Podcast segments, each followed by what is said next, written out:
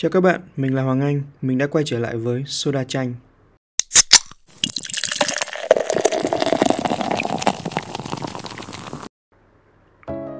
Bạn thích ăn tối một mình, xem phim một mình, đi du lịch một mình. Hãy cùng bắt đầu chủ đề này với mình hôm nay. Một người có kinh nghiệm một mình làm rất nhiều thứ, rất nhiều lần trong đời. Có thể nhiều bạn ở đây sẽ giống mình, thuộc về một tập hợp được gọi là hội những người có hạn mức gần gũi xã hội thấp nói nghe tiêu cực kiểu thế nhưng mà thật ra nó đơn giản là kiểu có một khoảng thời gian nào đấy trong cuộc sống. Bỗng nhiên mình thấy công việc, các mối quan hệ xung quanh đã khiến mình tiếp xúc với nhiều người trong một khoảng thời gian ngắn. Thế nên mình sẽ có xu hướng bắt đầu một vài sở thích, thói quen một mình. Thực ra mình nghĩ ai cũng có cái hạn mức này thôi. Chẳng qua là cái nhu cầu xa lánh tiếng ồn cuộc sống cao hay thấp, giống như chiếc pin điện thoại. Và viên pin của mình thì chắc là đã bị chai nhiều hơn. Ngoài ra cũng có một số người, bản chất của họ hoàn toàn tránh xa mọi ồn ào trong cuộc sống. Họ cố gắng khước từ nhiều nhất có thể những cuộc hẹn, những dịp gặp gỡ hội hè không cần thiết, đơn giản là tính cách của họ như vậy. Nhưng vẫn sẽ có một nhóm thiểu số rất ít những người thực sự trong vòng an toàn để họ không e ngại gặp gỡ và làm bạn. Mình đặt tên cho họ là hội những người sống như những đóa hoa. Và một nhóm nữa thì thuộc vấn đề bệnh lý về tâm lý. Chuyện này là một khái niệm khác và nó sẽ không bao gồm trong radio này. Thật ra mình bắt đầu có thói quen ăn một mình khi lên đại học. Có những ngày buổi trưa mình có mặt trên trường, rồi về nhà, nhưng mà không hẳn là để đi học. Nói chung là từ lúc học đại học thì cũng có nhiều hôm rất lười. Thỉnh thoảng thì mình tự nhiên sẽ muốn đi ăn một mình, Thế nên là mình sẽ chạy thẳng đến khu food court tầng 5 của City Plaza, Cái tòa nhà đối diện sân bay Tân Sơn Nhất mà có cái dạp chiếu phim trên tầng 10 ấy, để ăn trưa Hình như là Vietjet cũng có văn phòng hay là cái gì đấy đại loại như thế ở đấy nên thỉnh thoảng đứng trong thang máy sẽ được gặp các bạn tiếp viên rất đẹp trai, xinh gái và vô cùng lạnh lùng. Mình khá thích cái cảm giác ăn ở những khu ăn uống lớn như vậy vì có thể đi lượn lờ để chọn món ăn giữa rất nhiều quầy hàng đủ kiểu trường phái ẩm thực. Nếu bạn nào có tâm hồn ăn uống giống mình thì chắc sẽ hiểu, nó là một loại cảm giác rất kỳ lạ, rất phấn khích, pha trộn của sự khó chịu khi phải đưa ra quyết định trong nhiều những lựa chọn nhưng cũng rất đáng chờ đợi.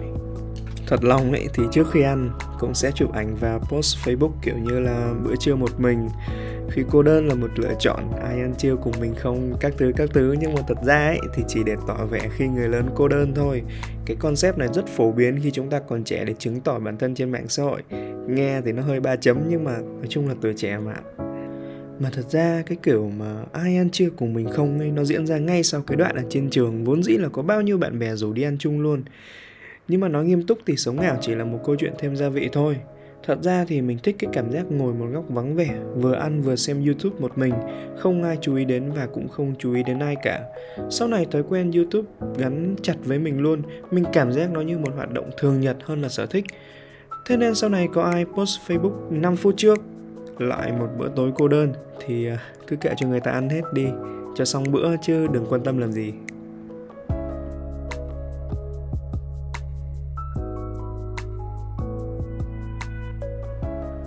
Chuyện xem phim một mình cũng vậy. Hồi đầu mình khá là bất ngờ khi mọi người phản ứng mạnh với việc đi xem phim một mình. Cũng không hiểu nữa, thật ra là mình muốn đi xem phim mà, nên nếu đi xem phim một mình thì càng chú tâm vào trải nghiệm xem phim đúng không? Mình cứ phải đi hẹn hò hay làm gì mời ám đâu mà nhất định là phải đi hai mình hay ba mình.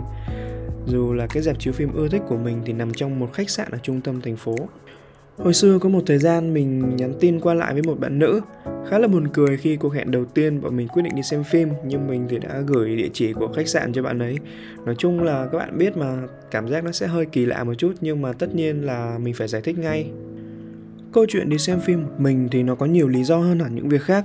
Đầu tiên, mình khá là thích cái cảm giác ngồi trong dạp chiếu phim.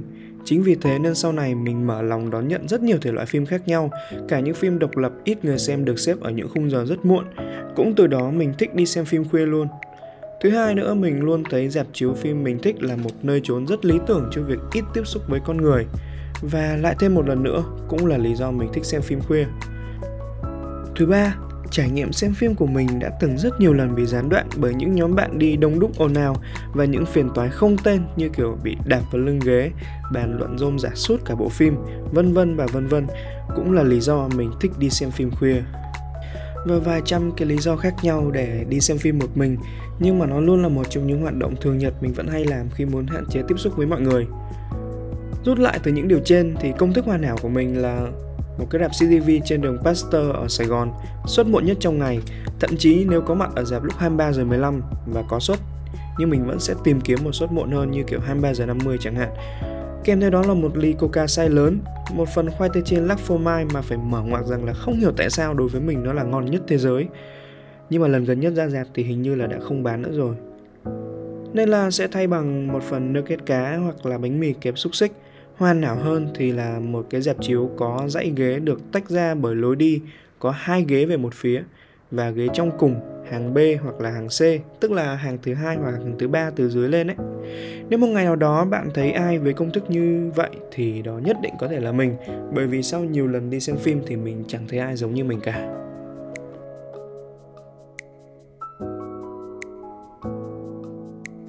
Chuyện du lịch một mình là một khái niệm càng khác hơn so với những việc ở trên.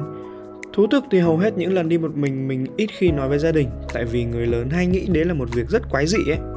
Có rất nhiều thứ để cân nhắc cho một chuyến đi như vậy, nhưng mình tin trong đời nhất định nên có một lần chúng ta thực hiện một chuyến đi mà mọi quyết định, mọi cảm xúc, mọi trải nghiệm và mọi học hỏi có được đều chỉ thuộc về bản thân. Lần đầu tiên của mình là cách đây 7 hay 8 năm gì đấy và mình nghiện cái cảm giác đấy đến tận bây giờ.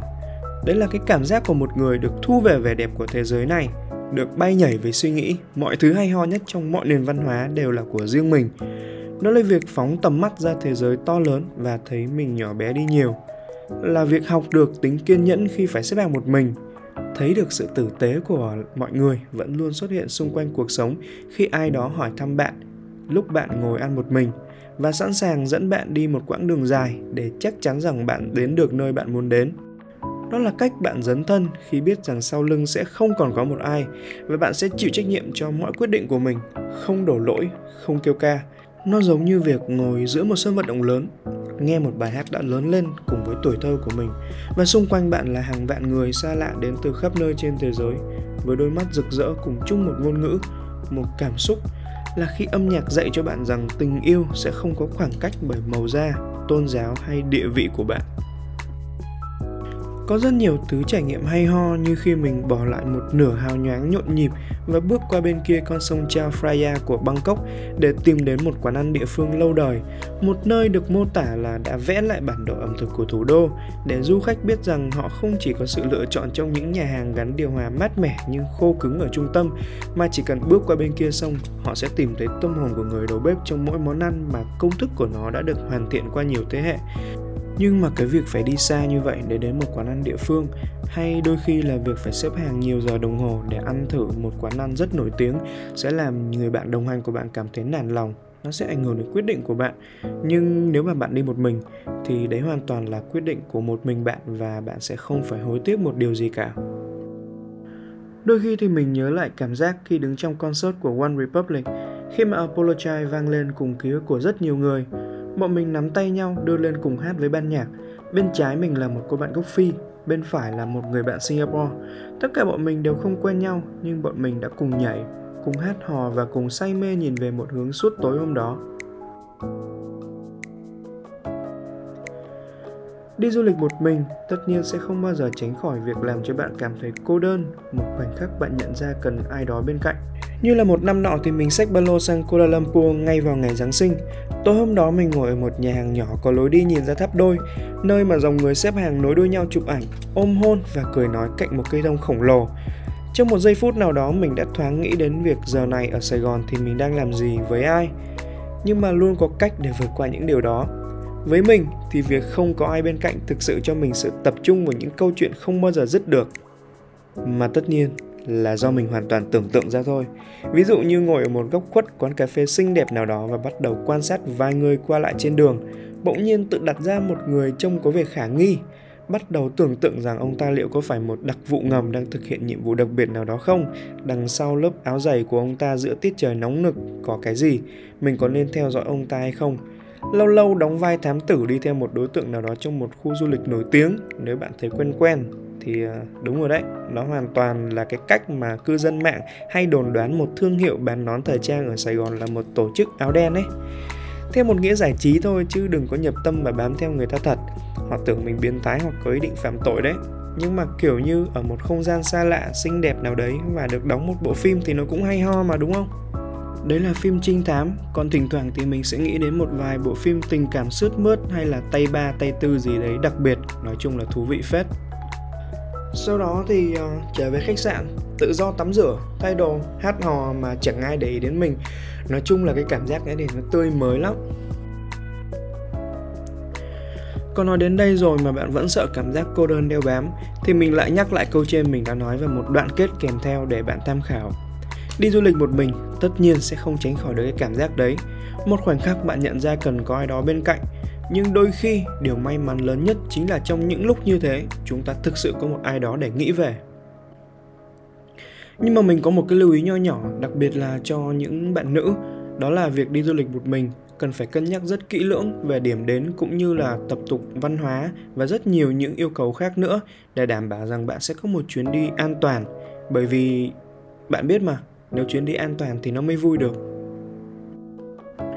Đoạn kết cho tất cả những điều liên thuyên ở trên ấy, thực ra việc làm gì đấy một mình không phải là một sự kỳ dị biến thái nào cả. Chỉ là chúng ta rất cần những giây phút riêng tư để lắng nghe bản thân mình nhiều hơn, hiểu về con người mình nhiều hơn, biết mình muốn gì nhiều hơn. Đây không phải là tự kỷ hay là làm trò điên trò khùng. Mình chỉ hy vọng rằng những giây phút một mình đó sẽ là một lựa chọn giữa những lựa chọn khác. Đừng biến nó thành lựa chọn duy nhất mà bạn có hãy luôn tin rằng, đâu đó ngoài kia, cách xa căn phòng khách sạn bạn đang ở hàng ngàn cây số, vẫn luôn có người đang đợi bạn trở về, luôn có người yêu thương và cần được yêu thương. Cuối cùng, cảm ơn các bạn đã lắng nghe đến đây. Đây là một chủ đề mình nghĩ nó cũng không mới mẻ gì cả, nhưng mà thực sự là một trong những chủ đề gắn liền với cuộc sống của mình rất nhiều. Hy vọng rằng là mình sẽ tìm được sự đồng cảm từ ai đó.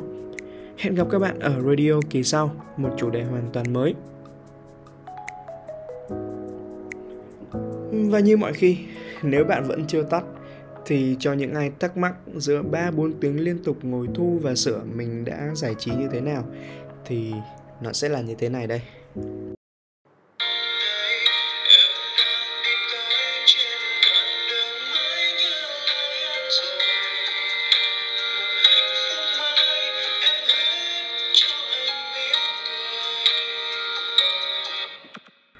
Thôi chắc nghe vậy thôi nhá Nghe nữa mình chỉ sợ mọi người không ngủ được mất.